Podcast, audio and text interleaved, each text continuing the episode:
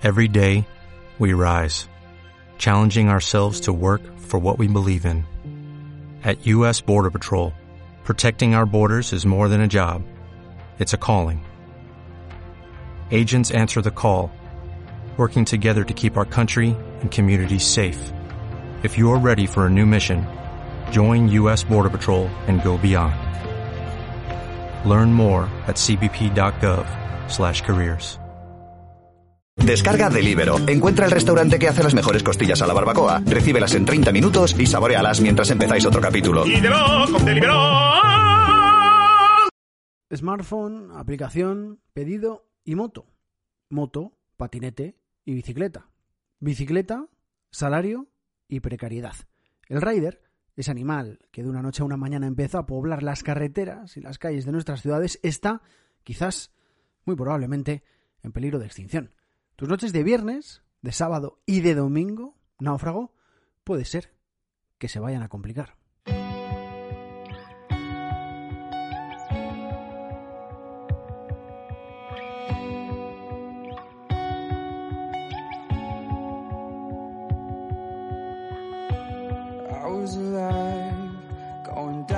Summer with my eyes open wide. I can't get back the feeling of the very first time. I was that guy, switching lanes, motherfucker, middle finger to the sky. I'm gonna die. Someday it'll get me, but it won't be tonight. No one wants to think of me. just Náufragos. a memory for the nine to fives. Got so many enemies, think I was a Kennedy, but I'm still. Buenos días, buenas tardes o buenas noches, bienvenido, bienvenida a Náufragos, el podcast semanal donde analizamos lo más destacado de la actualidad salvaje. Yo soy Sergio F. Núñez. Vamos al lío.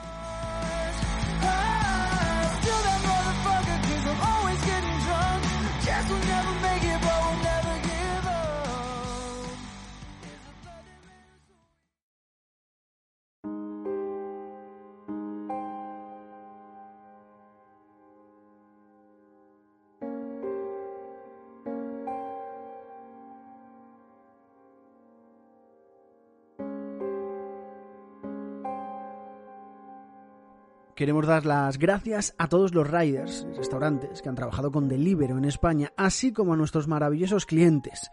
La empresa se enorgullece de haber contado con algunos de los mejores restaurantes de España como socios y de haber colaborado con miles de riders que han trabajado duro para llevar a los españoles millones de deliciosas comidas desde 2015, incluso de haber sido una tabla de salvación para muchos de ellos durante la pandemia.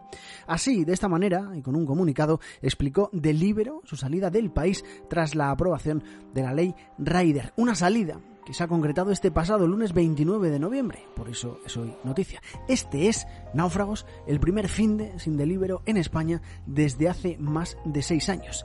Y todo, o más bien en parte, por la aprobación de una ley que pretende acabar con la precariedad generada en este sector del delivery, especialmente centrado en la figura más débil y a la vez de la del más fundamental de la cadena, la del repartidor.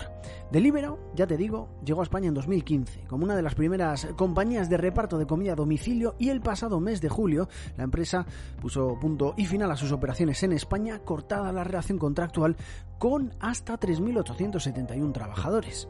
Deliveroo con 8 millones de usuarios en 800 ciudades y con más de 100.000 raídes recorriendo las calles de medio mundo, todavía no ha registrado desde su fundación un trimestre rentable desde allá por 2013. La compañía cerró 2020 con unas pérdidas de 264 millones de euros. Podríamos decir que el auge de la competencia, su escasa inversión en marketing y los varapalos judiciales de los últimos años han marcado la evolución de Delibero en nuestro país. Antonio Fajardo, inversor privado y formador de inversores, me va a ayudar a intentar entender qué supone el cambio de la ley y por qué los riders de todo el país están en peligro de extinción o no. Empecemos por lo más fácil. ¿Cuál es el objetivo principal de la ley Rider? El objetivo principal de esta ley es convertir a trabajadores que son autónomos en asalariados. Como sabemos, ¿no? La mayoría, pues hasta ahora, muchos de los repartidores que venían a casa a entregarte la comida a domicilio trabajaban incluso en varias plataformas y ellos se daban de alta como autónomos. Ellos ponían la bicicleta o la moto, ellos se daban de alta en Hacienda y en la Seguridad Social como autónomos y el gobierno ha considerado que es mejor que sean asalariados.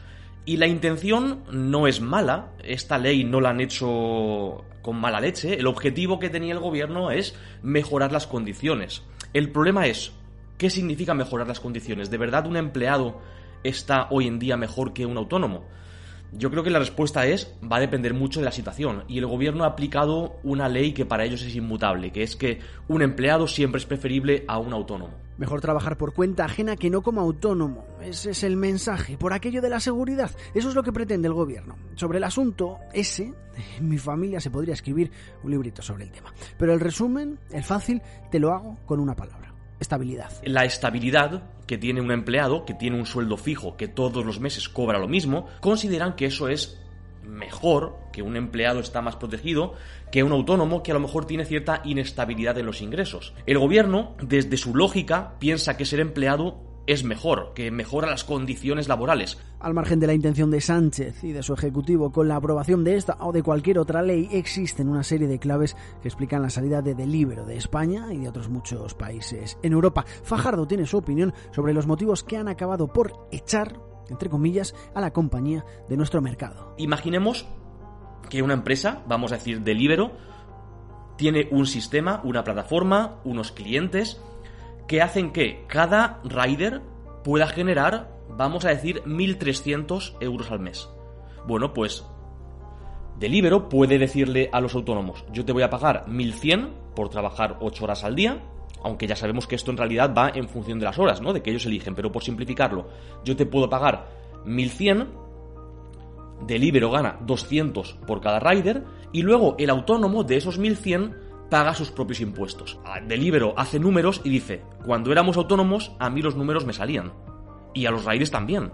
Pero ahora que nos obligan a contratarlos como empleados, los números no le salen ni a los autónomos ni a la plataforma Delibero. La cuestión de empleado versus autónomo y lo que eso supone eh, en cuanto a impuestos no es la única la única clave. Hay también otra clave que es que estamos en un mercado muy competitivo, aquí los márgenes son muy bajitos. Estas plataformas, por cada uno de los riders, en realidad ganan muy, muy poquito dinero. Entonces nos encontramos ante lo que se puede eh, denominar barreras de entrada por cuota de mercado. Es decir, si no tienes una cuota de mercado elevada, pues por lo menos un 20, un 30, eh, un 35% del mercado en España simplemente no es rentable, porque las empresas tienen costes eh, variables y costes fijos. Los costes fijos son que menos que las oficinas, la publicidad, eh, los contables, los empleados que tengan simplemente las oficinas centrales. Claro, esos empleados hay que pagarles con el poquito beneficio que cada rider te genere. Y si tú no eres capaz de tener muchos riders entregando comida, simplemente no es rentable.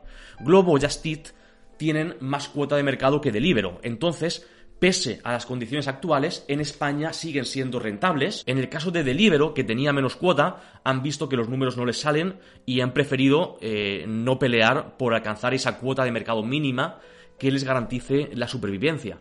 Y precisamente esto es también lo que les ha ocurrido en otros países. En otros países, aunque la legislación sea un poco más favorable en cuanto a impuestos, pero que la legislación sea más favorable tampoco te garantiza que seas rentable. Dejar de ganar dinero, al menos no el mismo que antes. Barreras de entrada, así las define el experto. ¿Cuáles son las claves de la ley Rider? Habría que saberlas. El texto, para que lo sepas, tiene dos puntos que modifican el estatuto de los trabajadores. Se clarifica que los repartidores que trabajan para plataformas digitales son asalariados y no trabajadores autónomos. Y se regula el derecho de los representantes de los trabajadores a ser informados por la empresa de los algoritmos o de los sistemas de inteligencia artificial que pueden incidir en las condiciones de trabajo, en la contratación o en el mantenimiento del empleo. Pero aún hay más. Las plataformas han de cotizar por sus repartidores sin excepción. Los riders contarán con los derechos y las coberturas que corresponden a un trabajador por cuenta ajena, sea descansos, vacaciones, prestación por incapacidad, prestación por desempleo, y todas las que tú quizás tengas. Estas empresas van a ir desapareciendo, pero no completamente. Y esto lo hemos visto ya en países nórdicos, no ya en el sector de los riders, sino en otro tipo de sectores. Cuando los gobiernos se ponen muy estrictos y suben cada vez más el salario mínimo, suben cada vez más los impuestos al trabajo, las cuotas de la seguridad social, ¿Qué ocurre? Bueno, echa la ley, echa la trampa. La empresa simplemente se busca la forma de no tener que necesitar a ese trabajador, ¿no? Entonces, lo que va ocurriendo es que los puestos de trabajo menos remunerados simplemente desaparecen, se automatizan o se eliminan. Y esto puede ir ocurriendo con los riders. Entonces, no creo que estas compañías desaparezcan en Madrid, en Barcelona, en Valencia, en las grandes ciudades, porque allí los riders pueden estar trabajando constantemente, hay mucha demanda, pero sí que pueden desaparecer en, eh, en localidades más pequeñas o de tamaño mediano. Están condenadas a desaparecer, especialmente en las ciudades pequeñas, en las de menor cantidad de habitantes. Tiene sentido. Necesitan muchos viajes, muchos repartos para ser rentables. Pero salvando ese problema del mercado, o más bien para lograr salvarlo, ¿podría el gobierno hacer algo a nivel legal para evitar la fuga de este tipo de empresas? Antonio Fajardo tiene una propuesta. Hay varias medidas que se podrían tomar, insisto, sin perjudicar a los trabajadores. Por un lado, la libertad de elección. Los trabajadores en este sector, en el sector de los riders, vemos como algunos prefieren ser autónomos y otros prefieren ser asalariados. Entonces, ¿qué menos que darles la posibilidad de elegir. Y luego también a las empresas se les puede compensar diciéndoles, aquellos que tengáis en plantilla como empleados, es cierto que os van a salir más caros, pero os vamos a compensar, por ejemplo, haciendo que el beneficio que reinvirtáis no tribute. Y esto es algo que en España no se hace y que en otros países funciona de forma espectacular. Mientras deje los beneficios dentro de la empresa y los reinvierta, esos beneficios no se graban, no se les penaliza con impuestos. Y el día en que los dueños de la empresa, los empresarios, los inversores cobren el dinero, ahí ya sí, se les aplica un impuesto antes de que pues vayan a gastárselo en gambas. Pero mientras ese dinero lo estén, lo estén reinvirtiendo para crecer, debería tributar al 0%. Estas navidades, náufrago, igual que esos malvados empresarios, ten cuidado, no te atragantes con las gambas.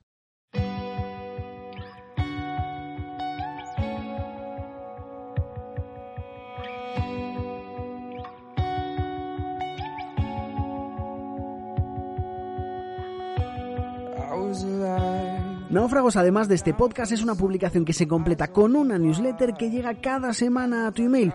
Analizamos sin filtros y sin prisas la actualidad salvaje también en Twitter y en Instagram, arroba náufragos barra baja es.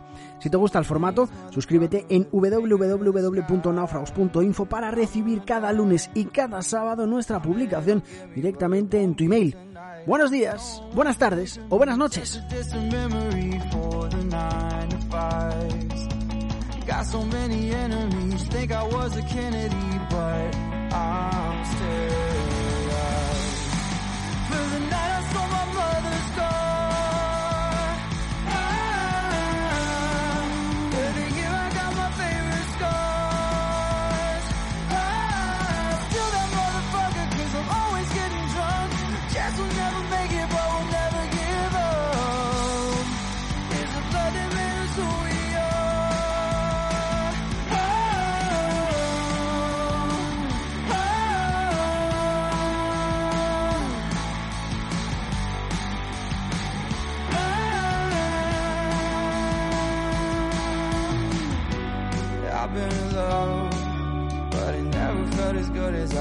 I did chasing the sun.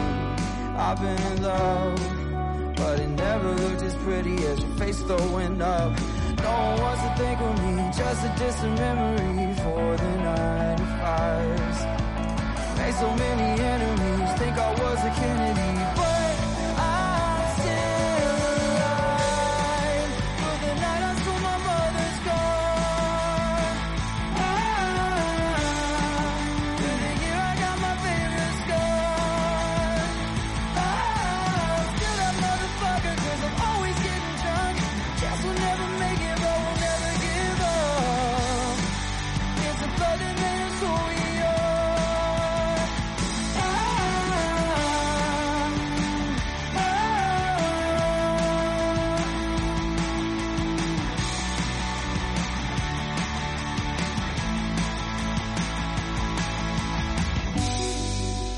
night I stole my mother's car. Ah, for the year I got my favorite scars. Yeah, that motherfucker, cause I'm always